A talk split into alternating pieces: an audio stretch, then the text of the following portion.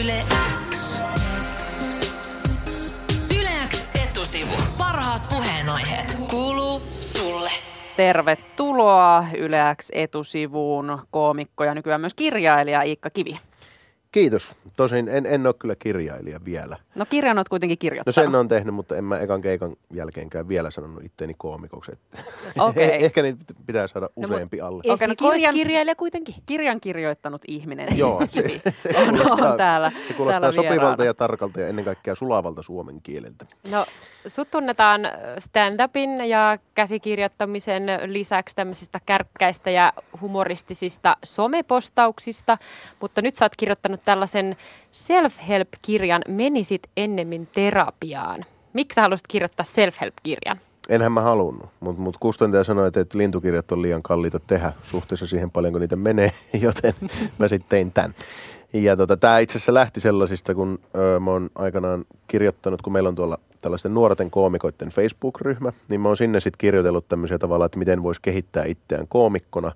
Niin, niin ne oli tietyssä mielessä niin kuin tämän teoksen pohja, että siellä oli just käsitelty näitä samoja asioita. Sitten mä lähdin siitä niin kuin laajentamaan ja toisaalta halusin myös sitten niin kuin pilkata nykyisiä self-help-kirjoja oikein kunnolla. Tämä oli itse asiassa alkuvaiheessa paljon ilkeämpi. Se sitten vähän puolivälin jälkeen sitten muuttui oudosti semmoiksi enemmän niin kuin oikeaksi self-help-kirjaksi. Mikä sun suhde self-help-kirjallisuuteen oikein on? Jos sä kerran halusit niinku pilkata self-helppiä, niin oliko sulla jotenkin ää, paljon kokemusta sen genren kirjallisuudesta? Itse asiassa joo. Mä tuossa sanotaan, että 25-vuotiaasta 30 luin niitä aika paljon ja sitten mä rupesin niin ärsyttämään siellä kaksi asiaa. Eka oli ensinnäkin se, että, että miten niissä tuntuu aina päämääränä olevan se, olevan se, että sä oot mahdollisimman menestynyt ja onnellinen koko ajan, mikä on ihan kipeä tavoite. Niin kuin, eh, ensinnäkin ne on yleensä ristiriidassa keskenään. Jos takahuoneissa tapaa menestyneimpiä ihmisiä, niin ne on aina väsyneimpiä ja, ja onnettomimpia kärjistetysti. Ja tota, myös se, että, että sit niin kuin, se, että, että niissä nostettiin ihminen semmoiseksi niin universumin keskipisteeksi. Mm. Että, että juuri sinä, sinun täytyy menestyä koko maailmankaikkeus auttaa. Tuskinpa vaan.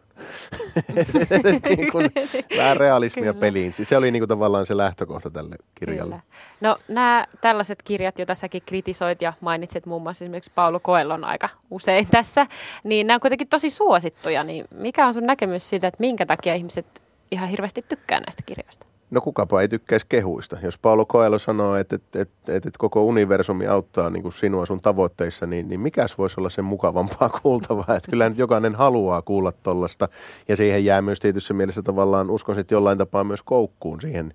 Ja, onhan se niin kuin sillä tavalla myös niin kuin mekanismi self-helpissä, että et, et se niin kuin jatkuvasti tarjoaa sulle sellaista. Si- Siksi mun mielestä niin kuin self-help ei lähtökohtaisesti pyri ratkaisemaan ongelmia, koska jos self-help-kirja ratkaisee jonkun ongelmat, niin sitten ei tarvitse kirjoittaa jatko-osaa, eikä sillä voi tehdä uraa eikä rahaa. Niin, niin siksi ne on mun mielestä lähtökohtaisesti jo vähän epärehellisiä. Yle X. Kuuluu sulle. Tästä kirjasta on puhuttu ainakin mediassa self-help-kirjana ja mekin ollaan puhuttu siitä sellaisena. Ja sä käsittelet tuossa kirjassa aika henkilökohtaisia asioita. Puhutaan, sä puhut siitä sun, siinä sun omasta masennuksesta ja ahdistuneisuushäiriöstä, uskonnollisesta taustasta ja menneestä rasistisesta maailmankuvasta. Tulee mieleen, että onko tämä kirja oikeastaan elämäkerta? Ei, ei se ole elämäkerta. Se, miksi siinä on nuo asiat tolla tavalla, niin johtuu siitä, että, että ensinnäkin mä oon laiska, mä en jaksanut tehdä tutkimusta, mä että se on helpompaa, jos mä kirjoitan vaan itsestäni. Ja myös tavallaan, niin kuin, että kun mä lähdin kirjoittamaan sitä niin kuin rehellisestä ää, näkökulmasta, niin, niin silloin tuntuu jotenkin luontevalta niin kuin pohjata ne omiin kokemuksiin. Ja totta kai se on mulle myös koomikkona niin kuin työtapa, että tavallaan ne vitsit aina kumpua mun henkilökohtaisesta maailmasta. Mutta mut sellainen niin kuin paljastuskirja tai, tai oma elämäkerta tämä ei vielä ole. No sä kuitenkin toteat moneen otteeseen tuossa kirjassa äh, paljonkin tämmöisiä omia elämänviisauksia, joista yksi on se, että ei kannata olla mulkku. Ja, ja, Niin ja, näin säkenöivää ajattelua siellä on. ja, ja tämä pohjaa siihen, että sä kerrot, että sä oot entisessä elämässäsi ollut aika rasistinen ja sulla on nyt tällainen rasistinen maailmankuva, niin miten sun mielestä määritellään mulkku ihminen ja mikä on sun neuvo sen välttämiseksi, että ei olisi mulkku? No mun mielestä mulkkuihminen määritellään siten, että se on, ö, ei ota muita huomioon edistäessään omia tavoitteitaan tai ylipäätään pitää niin kuin toisten ihmisten tuntemuksia ja kokemuksia toisarvoisina suhteessa omaan. Ja se, se on itse asiassa aika niin kuin yleispätevä, väittäisin. Ja, ja niin siitä se löytyy sitten myös se neuvo, että, että ota muita huomioon. Eihän se niin kuin sitä vaikeampaa ole se niin kuin mulkkuuden välttäminen hmm. ehkä. Sä kirjoitat tuossa kirjassa aika paljon siitä, että miten ihmiset ajattelee vähän liikaa, että me ollaan maailmankaikkeuden keskipisteitä, vaikka oikeasti tässä ollaan ihan samanlaisia apinoita kuin muutkin kädelliset. Liittyykö tämä ajatus siitä, miten ihmiset nostaa itseään jalustalle jotenkin niin kuin tähän mulkkuuteen?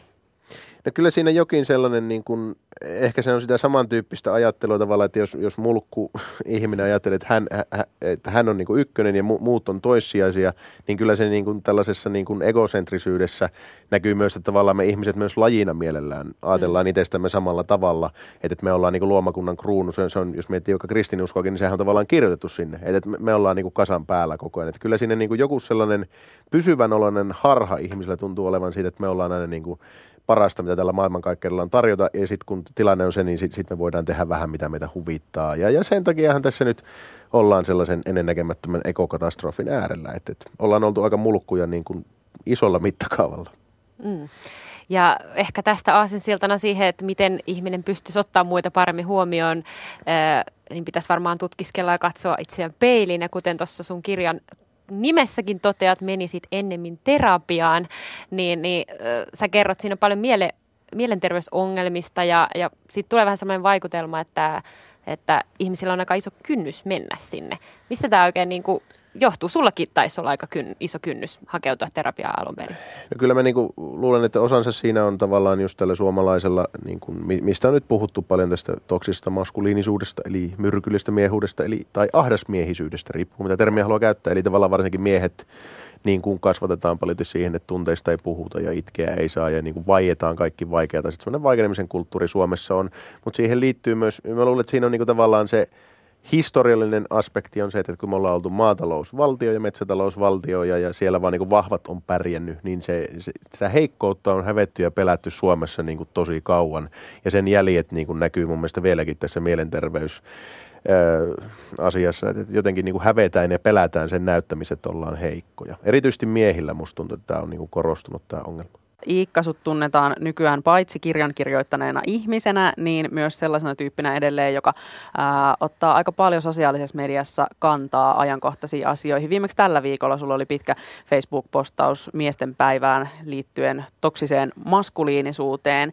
Ja mua kiinnostaa se, että niinku, kun nämä sun tekstit on usein tosi hauskoja vaikka Facebookissa, että kirjoitatko niin kuin niitä lähinnä tälleen vapaan itseilmaisun lähtökohdista muuten vaan, vai onko sulla tässä taustalla joku yhteiskunnallinen missio vaikuttaa ihmisten mielipiteisiin? Siis äärioikeistohan on ihan oikeassa, että, että meillä on tällainen niin kuin salainen agenda, eli, eli me pyritään niin kuin – orjuuttamaan kaikki valkoiset heteromiehet. M- mulle on luvattu sellainen paikka, että mun ei tarvi joutua sinne tota, kahleisiin. Mut, mut, tota, Hyvän kuulen diili. Joo, joo, joo. Ei vakavasti puhuen, niin, niin monihan tota just kysyy, niin kuin, että onko niissä joku tällainen niin kuin yhteiskunnallinen missio tai agenda. Totta kai mun, mä puhun semmoista asioista, jotka mä koen, että, että näistä on tärkeää puhua ja, ja mietin niin kuin, näkökulmia myös sen kannalta, mutta mut kyllä se niin kuin, yleensä se menee niin, että mä vaan niin kuin meen aamulla läppärille jossain kohtaa ja, ja rupean kirjoittamaan. Ja sitten sitä tulee, mitä sitä tulee. Mä pyrin tekemään sen mahdollisimman koherentiksi, mutta mut ei mulla ole mitään, niin kuin, että tänään haluaisin puhua tästä yhteiskunnallisesta aiheesta. Joskushan ne on ihan niin kuin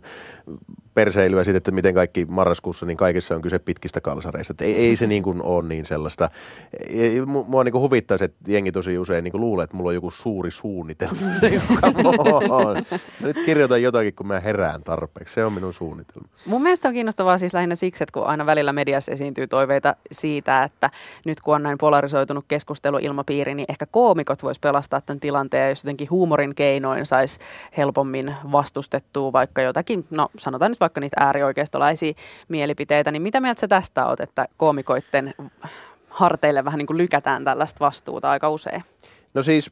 Tai ainakin se, toiveita no siis kyllähän se niin kuin, mun mielestä koomikoilla on siinä niin kuin tärkeä rooli periaatteessa, että, että, että me voidaan niin kuin nostaa ö, esille asioita, niin kuin sanoa ne sillä tavalla että niin kuin epäsovinnaisesti ja, tuoda uusia näkökulmia.